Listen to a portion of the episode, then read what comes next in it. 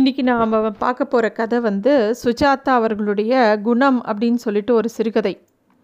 சுஜாதாவோட பல சிறுகதைகள் பார்த்துருக்கோம். ஒவ்வொன்றும் ஒவ்வொரு விதம்.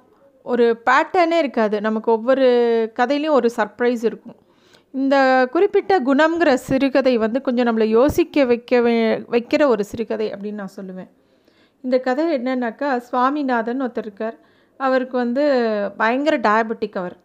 அவருக்கு டயபெட்டிக் எந்த அளவுக்குன்னா அவரோட எப்போ பாரு தாகம் எடுத்துகிட்டே இருக்குது அப்புறம் கால் வந்து ரொம்ப இம்சையாக இருக்குது கால் அப்படியே எரிச்சலாகவே இருக்குது இந்த டயபெட்டிஸ் பேஷண்ட்க்கு ரொம்ப சிவியர் டயபெட்டிஸ்க்கு அந்த கால் எரிச்சல் இருக்கும். அவர் அந்த மாதிரி இருக்கார். அவர் வந்து இப்போ ஒரு டாக்டரை பார்க்க வந்திருக்கார். அவரோட டயபெட்டாலஜிஸ்ட்டை பார்க்க வந்திருக்காரு. அந்த டாக்டர்கிட்ட எதுக்கு வராருன்னா அவருக்கு இன்சுலின் அவருக்கே போட்டுக்க தெரியாது. அதனால அது இப்போ அந்த கிளினிக் வந்திருக்காரு. அந்த கிளினிக்குள்ளே நுழையும் போதே அவருக்கு அந்த இன் அந்த ஹாஸ்பிட்டல் ஸ்மெல் அடிக்கிறது அந்த வெந்நீர் போட்டு வச்சுருக்காங்க தயாராக இன்ஜெக்ஷன் போடுறதுக்கு. அதெல்லாம் பார்க்கும்போதே சுவாமிநாதனுக்கு ஒரு மாதிரி மனசே சரியில்லை. என்னடா இது அப்படின்ட்டு இருக்கு. அப்போ டாக்டர் வந்து கேட்குற என்ன சுவாமிநாதன் எப்படி இருக்கீங்க? அப்படின்னோடனே கால் எரிச்சல் தான் தாங்க முடியல டாக்டர் அப்படிங்கிறாரு. அதனால என்ன ஒரு நூரோபியான் போட்டுக்கலாம். சுட சுட இன்ஜெக்ஷன் தயாராக இருக்குது முதல்ல அதை போட்டுக்கோங்க அப்படின்னு. லாஸ்ட் டைம் போட்டுட்டீங்கல்ல அப்படின்னோடனே ஆமாம் அப்படின்னோடனே எங் எங்கே போட்டுனீங்கன்னொடனே இடது கையில் அப்படிங்கிறார். உடனே இன்னொரு கையில் அவர் இன்ஜெக்ஷன் போடுறார். அப்புறம் வந்து டாக்டர் சொல்கிறார் நீங்களே இனிமேல் இன்சுலின் போட பழகிக்கோங்க. இதுக்காக பஸ்ஸு பிடிச்சி வரணுமா?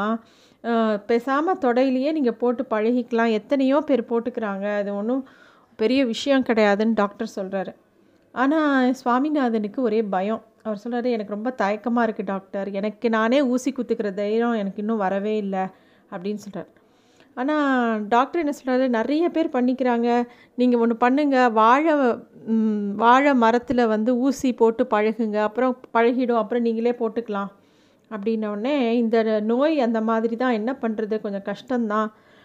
நான் பேசாமல் டா டாக்டர் நான் பேசாமல் மாத்திரையே சாப்பிட்டுக்கிறேனே அப்படின்னு இவர் கேட்குறாரு ஆனால் டாக்டர் வந்து அது அதாவது உங்களுக்கு இதுதான் குணம் அப்படி ஆகணும் அப்படின்னு சொன்னால் நான் அதை கொடுத்துருப்பேன் இல்லையா? உங்களுக்கு இன்சுலின் போட்டால் தான் சரியாகும். அதனால தான் நான் இப்போ இதை கொடுத்துருக்கேன்.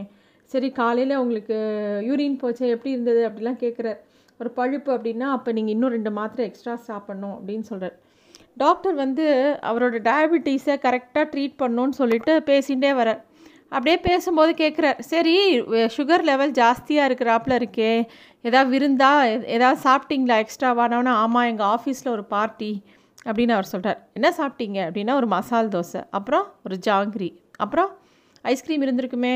ஆமாம் சார் ஆமாம் டாக்டர் ஒரு ஐஸ்கிரீம் அப்புறம் ஒரு கஃப்பு காஃபி அதில் சக்கரை போட்டு சாப்பிட்டேன்னா உடனே டாக்டருக்கு ரொம்ப கோவம் வந்துடுது ஏன் நீ எல்லாம் படித்தவன் தானே? எத்தனை தடவை உங்ககிட்ட சொல்லியிருக்கேன்? இந்த மாதிரி கண்ணா பின்னான்னு சாப்பிடாத டயட்டை கட்டுப்பாடாக இருன்னு எத்தனை தடவை சொல்லியிருக்கேன். உங்கள் உடம்ப பற்றி உங்களுக்கே அக்கறை இல்லையா?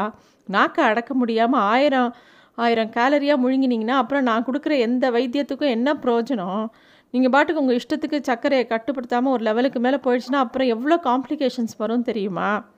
அறிவு இருக்கா? அறிவு கிட்டத்தனமாக அழி இப்படி பண்ணி உங்களை உடம்ப நீங்களே அழிச்சிக்கிறீங்களே. நீங்கள் முதல் கிளம்புங்க. நெக்ஸ்ட் அப்படிங்கிறாரு. இவருக்கு ரொம்ப சுவாமிநாதனுக்கு கஷ்டமாயிடுது. ரொம்ப வருத்தமாக இருக்குது வீட்டுக்கு போகிறாரு வீட்டுக்கு போன உடனே அவர் ஒய்ஃப் கிட்ட சொல்கிறாரு சட்டையை அவுத்துட்டு இந்த டாக்டர் கோவிந்தராஜன் ரொம்ப முசுடிடி ஏன் அப்படின்னு. ஏன்னொடனே நேற்றுக்கு ஒரே ஒரு மசால் தோசை சாப்பிட்டேன். இது ஏதோ ஊரே கொல்ல போயிட்ட மாதிரி கரிச்சு கொட்டி கத்துறான். எல்லாம் அறகுறை பசங்க. எங்கள் ஆஃபீஸில் டிகே வெங்கடாச்சலன் ஒருத்தர் இருக்கார். அவனுக்கு தான் டயபெட்டிஸ் மாத்திரை மட்டும்தான் சாப்பிட்றான். ரெண்டு வேளையும் அரிசி சாதம் சாப்பிட்றான். இங்கே காஃபியில் கூட சக்கரை போட்டு சாப்பிட்றான். எல்லாம் சௌக்கியமாக தான் இருக்கான்.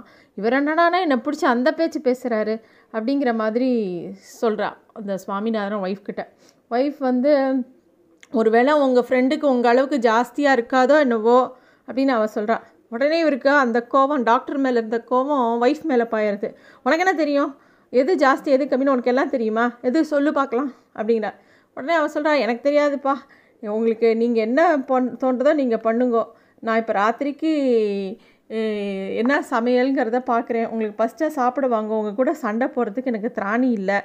அப்படின்னு அவள் சொல்கிறான் ராத்திரிக்கு நான் வந்து சப்பாத்தி பண்ணியிருக்கேன் சாதம் இருக்குது குழம்பு இருக்குது வெந்தய குழம்பு இருக்குது கீரை இருக்குது உருளைக்கிழங்கு வதக்கி வச்சுருக்கேன். சாப்பிட வர்றதுனா வாங்கோ.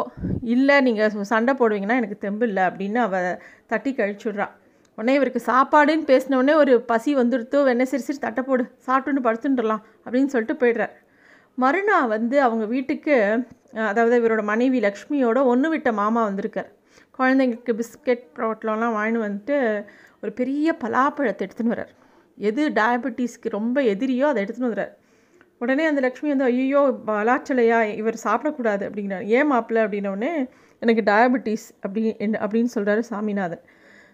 பலாப்பழம் அப்போதே போஸ்ட் ஆஃபீஸ் வரைக்கும் அந்த தெரு முக்கு வரைக்கும் அவாத்து முக்கு வரைக்கும் அந்த பலாப்பழத்தோட ஸ்மெல் இருக்குது மருந்து சாப்பிட்றேனோ இல்லையோ அப்படின்னு அவர் கேட்குறார் அவங்க வீட்டுக்கு வந்த மாமா.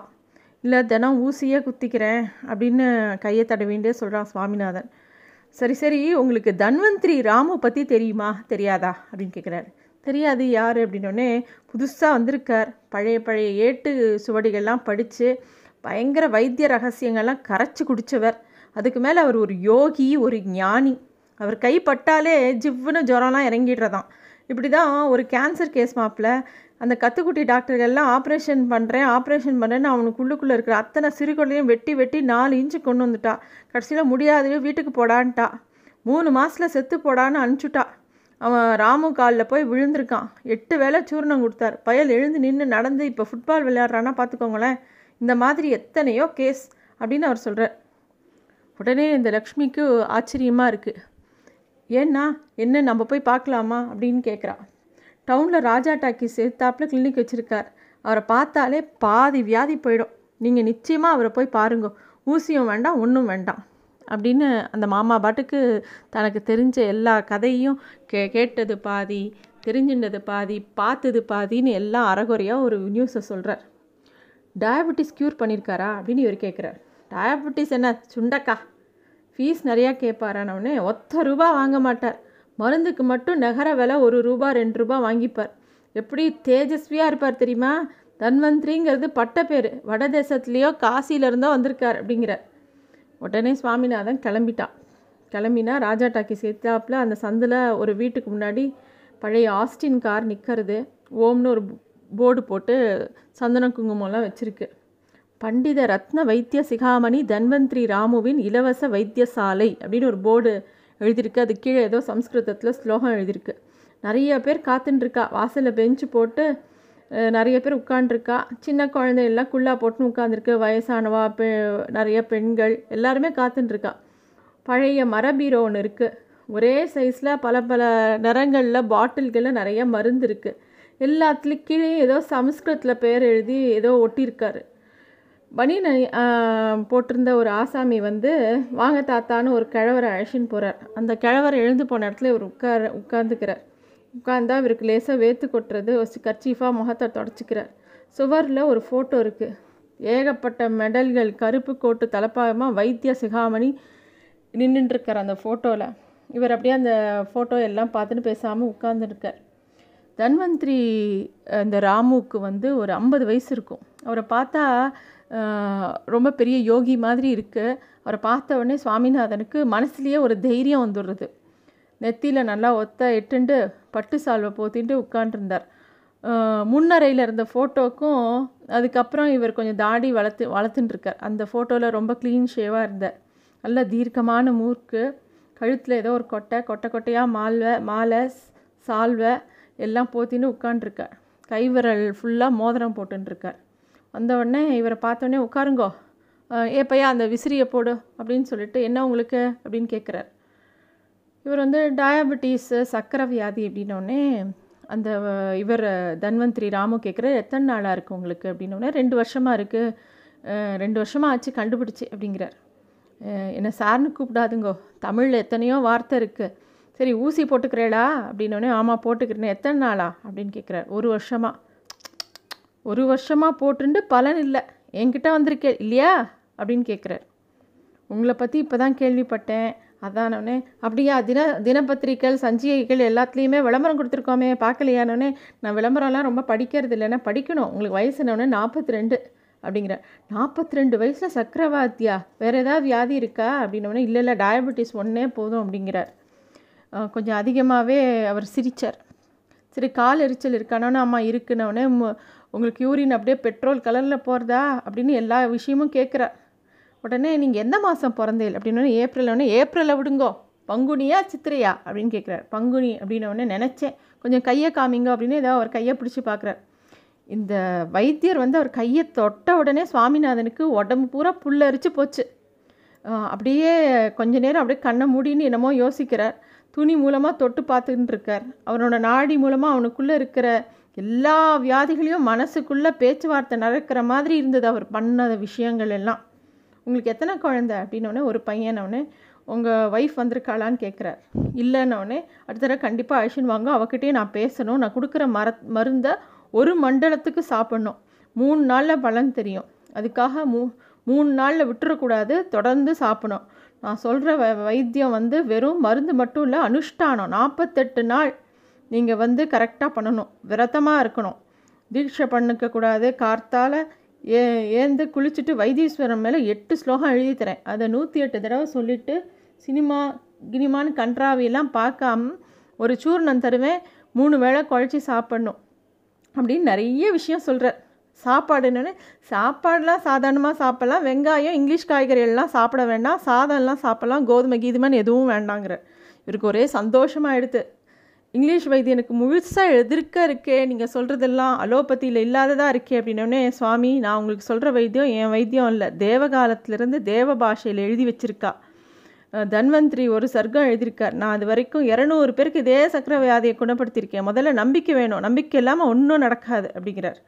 அந்த சூர்ணத்தையும் லேகியத்தையும் வாங்கிட்டு ஸ்லோகங்களில் தமிழ் எழுதிட்டு தன் பர்ஸை எடுத்து திறந்து அவரை பார்த்தார். வெளியில் அந்த பையன்ட்டு கொடுங்கோ என் கண்ணு முன்னால் அர்த்தத்தை காட்டாதீங்கோ எனக்கு அதை பார்த்தாலே வெறுப்பு அப்படின்றார். வெளியில் வந்தால் அந்த பையன் ரெண்டாயிரம் ரூபாய் வாங்கிக்கிறான். அதுக்கப்புறம் ஒரு நீண்ட அச்சடித்த ஒரு புத்தகத்தை எடுத்து ஒரு டிக்கெட் மாதிரி கிழிச்சு தரான். ஒரு காலேஜ் ஒரு இலவச வைத்தியசாலை ஆரம்பிக்கிறார். அதுக்கு பில்டிங் ஃபண்ட் டொனேஷன் கட்டாயம் எதுவும் இல்லை. உங்கள் இஷ்டம் இருந்தால் எதாவது கொடுக்கலாம் அப்படின்னோடனே எவ்வளோனோடனே ஒரு பத்து ரூபாயை வாங்கின்றான் நாலு நாளில் அவரோட கால் எரிச்சல் எரிச்சல்லாம் சுவாமிநாதனுக்கு குறையிறது. முன்ன போல் எல்லாம் அத்தனை தாகமும் இல்லை. கொஞ்சம் தெம்பாக கூட இருக்கிற மாதிரி இருந்தது. என்ன தான் சொன்னாலும் நம்ம பழைய நாள் சாஸ்திரத்தில் மகிமை இல்லாமல் இருக்குமோ அப்படின்னு அவர் ஒய்ஃப் கிட்ட சொல்கிறா அந்த கிராதக பையக்கிட்ட போய் சொல்ல போகிறேன் யார் அப்படின்னா அதான் அந்த டாக்டர் கோவிந்தராஜ் சுடுமூஞ்சி கிட்ட போய் சொல்ல போகிறேன் இன்னும் எத்தனை நாள் இப்படி தனியாக ரூமில் படுத்துட்டு இருக்கணும்? அப்படின்னு எத்தனை நாள் இந்த பத்தியம்லாம் இருக்கணும்னு அவள் மனைவி லக்ஷ்மி கேட்குறா நாற்பத்தி நாலு நாள் வேதத்தில் சொல்லியிருக்கு. பல்ல கடிச்சுட்டு சாப்பிட்டுட்டா எல்லா விரதத்தையும் இருந்துட்டா போதும். வேகமாக குணமாயிடும்னு சொல்லியிருக்காரு. அவன் இதை சாப்பிடாத அதை சாப்பிடாத. அந்த கோவிந்தராஜு டாக்டர் எத்தனை உயிரை வாங்கினான் பண்டிகை நாள் இல்லை இது இல்லை எல்லாத்துலேயும் என் மேலே கை வச்சானே. நிஜமாவே இந்த இப்போ பார்த்த அந்த ராமு ரொம்ப மகான் மகாண்டி அந்த மனுஷன். தொட்டாலே உடம்பெல்லாம் பரபரக்கிறது. அவர் பேச்சில் இருக்கிற ஞானம் முகத்தில் இருக்கிற தேஜஸ் உனக்கு கூட வர சொல்லியிருக்கார். உனக்கு கூட ஒத்த வலி தலைவலிம்பி அதை கூட அவர்கிட்டயே குணமாயிடும் அப்படிலாம் சொல்கிறார் இப்படியே அவர் பேசிகிட்டே இருக்கார். மறுநாள் என்ன அது ராத்திரி ஒரு எட்டு மணி சுமாருக்கு டவுனுக்கு போய் முனிசிபாலிட்டி மார்க்கெட்டில் காய்காலாம் வாங்கிட்டு திரும்பி வரும்போது அந்த டாக்டர் கோவிந்தராஜோட கிளினிக் வழியாக வரார். பார்த்தோன்னே இந்த சுவாமிநாதனுக்கு ஏதோ மனசுக்குள்ளே ஒரு தீர்மானம் வருது. இந்த மறு முரடனுக்கு யார் வருவா? சிடு சிடுன்னு எப்போ பார் கடுப்படிப்பான். அப்படின்னு சொல்லிட்டு வேகமாக இருந்தாலும் போய் பார்த்து அவன் நல்லா நாக்கு பிடிங்கிற மாதிரி ஒரு வார்த்தை சொல்லிட்டு வரணும்னு சொல்லிட்டு வேகமாக போகிறார் போன உடனே டாக்டர் இவனை பார்த்துனே வாங்க சுவாமிநாதன் என்ன நாலு நாளாக காணும் தாடி கிடியெல்லாம் வளர்த்துருக்கீங்க. டாக்டர் எனக்கு சரியாக போயிடுது அப்படிங்கிறார். என்ன சரியாக போயிடுது டயபெட்டிஸ். என்னது? ஆமாம் சரியாக போயிடுது அப்படிங்கிறார். என்னையா சொல்கிறீங்க டயபெட்டிஸாவது சரியாக போகிறதாவது அப்படின்னோடனே எனக்கு சரியாக போயிடுது உங்கள் வைத்தியத்தில் அதுக்கு மருந்து இல்லை வேறு வைத்தியத்தில் இருக்குது அப்படின்னோடனே நீங்கள் என்ன சொல்கிறீங்க நாலு நாளாக இன்ஜெக்ஷன் வேறு போட்டுக்கலையா? எந்த டாக்டர்கிட்ட வேறு டாக்டர்கிட்டையாவது போய் எடுத்துனீங்களா இல்லையா? அப்படின்னோடனே இல்லை இல்லை நான் அதுக்கு பதிலாக மருந்து சாப்பிட்றேன் நல்ல குணம் இருக்குது நீங்கள் மாற்றி மாற்றி என் கையிலையும் தொடையிலையும் குத்தின இன்ஜெக்ஷன்னால் எரிச்சலே போகலை. ஆனால் யாரோ கொடுத்த மருந்தில் எனக்கு அந்த எரிச்சல்லே கம்ப்ளீட்டாக போயிடுது அப்படிங்கிறார். என்னையா சாப்பிட்டீங்க? நான் உடனே சூரணம் சாப்பிட்டேங்கிறார். சூரணமா? என்னையா கேனத்தனமாக பேசுகிறீங்க டயபெட்டிஸுங்கிறது என்ன தெரியுமா? நம்ம உடம்புல இன்சுலின்னு ஒரு பொருள் இயற்கையாக சுரக்கணும். டயபெட்டிஸ் இருக்கிறவாளுக்கு அது சுரக்காது. அதுக்கு பதிலாக வெளியிலேருந்து இன்ஜெக்ஷன் வழியாக தேவையான இன்சுலின் கொடுக்குறோம். அவ்வளோதான் ஒரு ஆளுக்கு கை இல்லைன்னா ஒரு ஒரு ஆளுக்கு கால் இல்லை. அது மாதிரி ஒரு ஆளுக்கு இன்சுலின் இல்லை. இது ஒரு குறை. டெஃபிஷியன்சி அது. இது இல்லைன்னா நம்ம உடம்புல சேர்கிற சர்க்கரையை கார்போஹைட்ரேட்ஸை சமாளிக்க முடியாது. அதனால தான் பல காம்ப்ளிகேஷன்ஸ் வரும்னு சொல்கிறேன் கண்ணை பாதிக்கும் இருதயத்தை பாதிக்கும். என்னையா இப்படி பண்ணுற ஆளையே பாதிச்சிரும்யா அப்படின்னு சொல்கிறார் அதெல்லாம் சரிதான் சரிதான் டாக்டர். இப்போ எனக்கு எரிச்சல் போயிடுத்து அதுக்கு என்ன சொல்கிறீங்க அப்படின்னோடனே அது ஏதோ ஒரு டெம்ப்ரரி சொல்யூஷனாக இருக்கும் யா. நீ என்ன இந்த மாதிரி உடம்ப பார்த்துக்காம இருக்க?